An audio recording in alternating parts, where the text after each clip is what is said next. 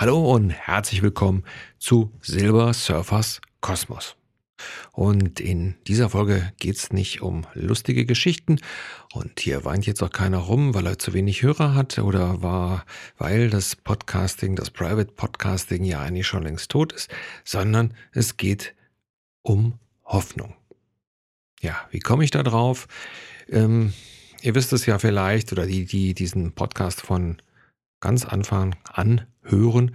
Ihr wisst es ja auch, es, äh, diese Zeit, März, April ist immer so die Zeit, wo ich ähm, etwas mehr in mich gehe, weil das ist die Zeit damals, jetzt ist es schon neun Jahre her, äh, wo also mir man damals sagte, ja, Sie haben Leukämie und äh, wird eine harte Zeit.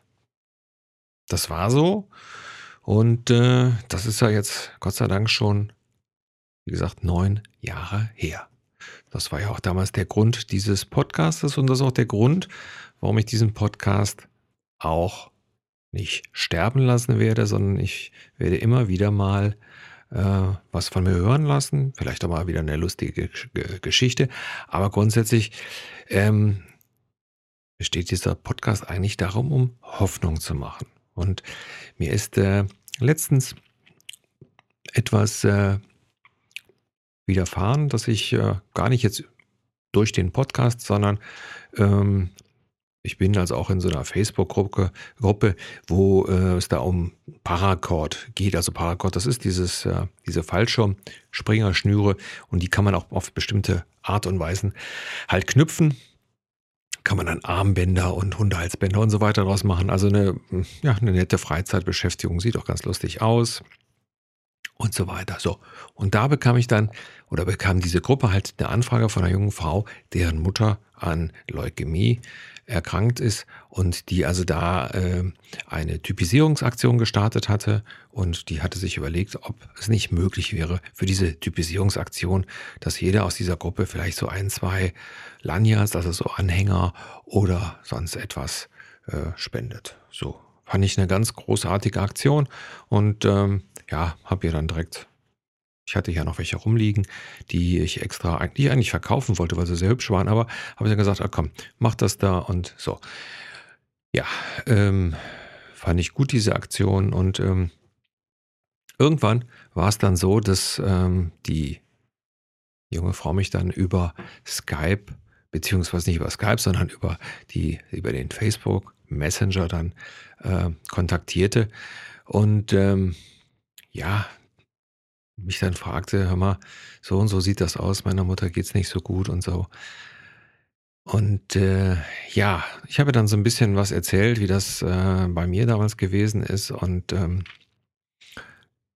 und habe ihr versucht, auch so ein bisschen, äh, ja, wieder Hoffnung zu machen. Ich glaube, das ist das, was meistens das Problem ist, dass äh, diese, diese äh, Situation mit so einer lebensbedrohlichen äh, Krankheit umzugehen, ist einfach, dass es manchmal sehr, sehr hoffnungslos aussieht. Und ich glaube, das ist einfach das, was man, ähm, was man nicht vergessen darf. Das ist eigentlich das, was auch die Leute, die es betrifft, aufrecht erhält, dass sie Hoffnung haben. Und ja, wie gesagt, ich habe so ein bisschen mit ihr hin und her geschrieben und äh, ich hoffe, ich konnte ihr helfen. Und äh, hatte also auch zu dem, äh, dieser Geschichte so ein, ein, paar nette Worte beigelegt, äh, wo sie, worüber sich dann die Mutter auch gefreut hatte und so. Also ich glaube, ähm, in der heutigen Zeit ist es ganz wichtig, bei solchen Sachen äh, Hoffnung zu geben. Viele Sachen werden ja einfach ähm, ignoriert und äh, letztendlich ist es ja auch leider so, dass wir durch die Medien sehr abstumpfen und äh, ja, lebensbedrohliche Erkrankungen wie Krebs gehören ja heute schon zur, äh, ja, heute schon zum täglichen äh, Zeitungs. Also irgendein Bekannter oder irgendein äh, Prominenter hat sowieso mal Krebs und dann ist das alles nicht so doll und so weiter.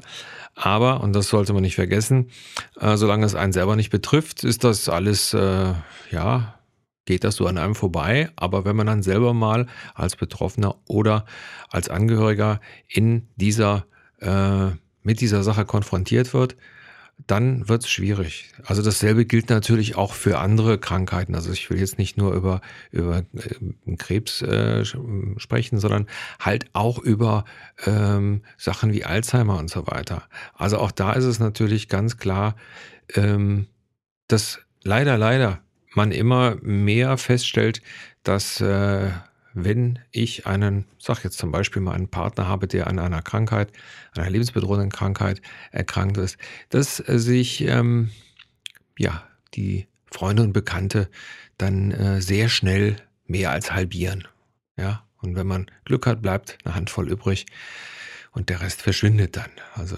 das ist leider so. Also, wir haben, ähm, einige Fälle mit anderen Krankheiten im Bekanntenkreis, wo man dann auch so sagt: „Ja, da muss es einfach so sein, dass dann dem Partner, der nicht erkrankt ist, einfach zugesprochen wird, Mut gemacht wird und so weiter.“ Und ich glaube, das ist auch das, was man, ja, tun sollte. Und deswegen ist es eigentlich so, dass ihr hier jetzt, äh, wieder mal paar Worte von mir hört. Ähm, ja, die Devise heißt einfach Hoffnung geben, nicht aufgeben und, äh, ja, das war's eigentlich, meine kurze, ähm, ja, soll ich sagen mein kurzer Aufruf für die alle die, die, äh, bisschen Hoffnung brauchen.